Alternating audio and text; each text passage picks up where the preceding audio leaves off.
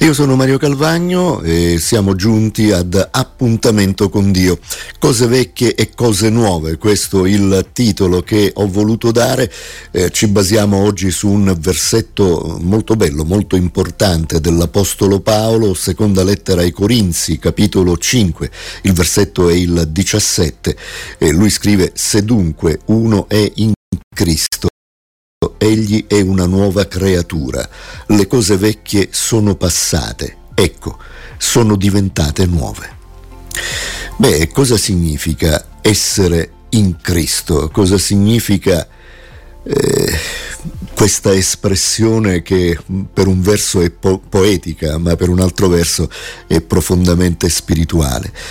Eh, in qualche modo vuol dire se uno diventa cristiano, ma cosa significa diventare cristiano? Significa seguire veramente Gesù, significa eh, lasciarsi andare a Lui, lasciarsi andare alla volontà di Dio, lasciarsi andare eh, alle indicazioni dello Spirito Santo che parla al nostro orecchio spirituale, che ci fa sentire la sua voce. E non siamo noi a eh, riuscire ad autocambiarci, ad autocambiare il nostro carattere, a eh, superare il, il peccato eh, a diventare delle persone nuove, delle persone diverse, ma è Dio stesso che ci fa diventare una nuova creatura. Lo dice eh, qualcuno eh, potrebbe, ecco, non so se ci ricordiamo, lo dice la parola stessa, ecco, diceva qualcuno. Eh, creatura, creatura è qualcuno che viene creato e chi ci crea se non Dio? E quindi noi siamo una nuova creatura perché il Signore ci ricrea. Ed è il momento della ricreazione. Vi ricordate a scuola per chi ci andava eh, qualche anno fa, ma anche eh, chi ci va oggi, eh? c'è la ricreazione. Eh, ricrearsi significa rimettersi in sesto, rilassarsi e avere così un momento eh, di tranquillità, avere nuova, un nuovo sguardo, una nuova prospettiva anche, no? È una ricreazione nella nostra vita, non, non a scuola semplicemente.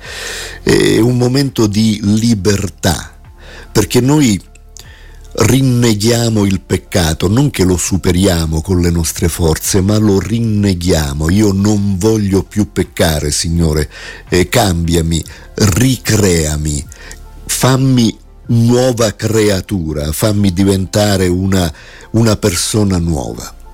Vi sembra impossibile? No, non è impossibile. Eh, dirà Giovanni, Giovanni l'Evangelista in una delle sue lettere, eh, beh, figlioletti, noi eh, abbiamo deciso di non peccare ed è bene che non pecchiamo, ma se per caso sbagliamo, se per caso pecchiamo, ricordiamoci che possiamo ritornare a Gesù chiedere perdono e lui ci perdonerà, lui ci reintegrerà di nuovo alla sua presenza. Si tratta semplicemente di non fare del peccato il paradigma della nostra vita, non dobbiamo rimanere con la prospettiva del peccato, dobbiamo rinnegare il peccato. Ed ecco che Dio ci ricrea, ci fa delle nuove creature e in questo, in questo, senso, in questo nuovo indirizzo di vita, come dice il versetto che abbiamo scelto, le cose vecchie sono passate, sono diventate nuove, c'è qualcosa di totalmente diverso e anzi addirittura una volta che noi siamo diversi e, è Dio che ci ha messo davanti la riconciliazione con Lui ed è per questo che siamo diversi, perché è Dio che ci ha dato la parola della riconciliazione e questa parola magica, riconciliazione, diventa il paradigma della nostra vita, non più il peccato. E riconciliazione con Dio innanzitutto, riconciliazione con noi stessi e quindi anche riconciliazione con gli altri. Concludiamo qui. 348 222 72 94 per eh, il corso biblico per corrispondenza gratuito per approfondire questa ed altre tematiche.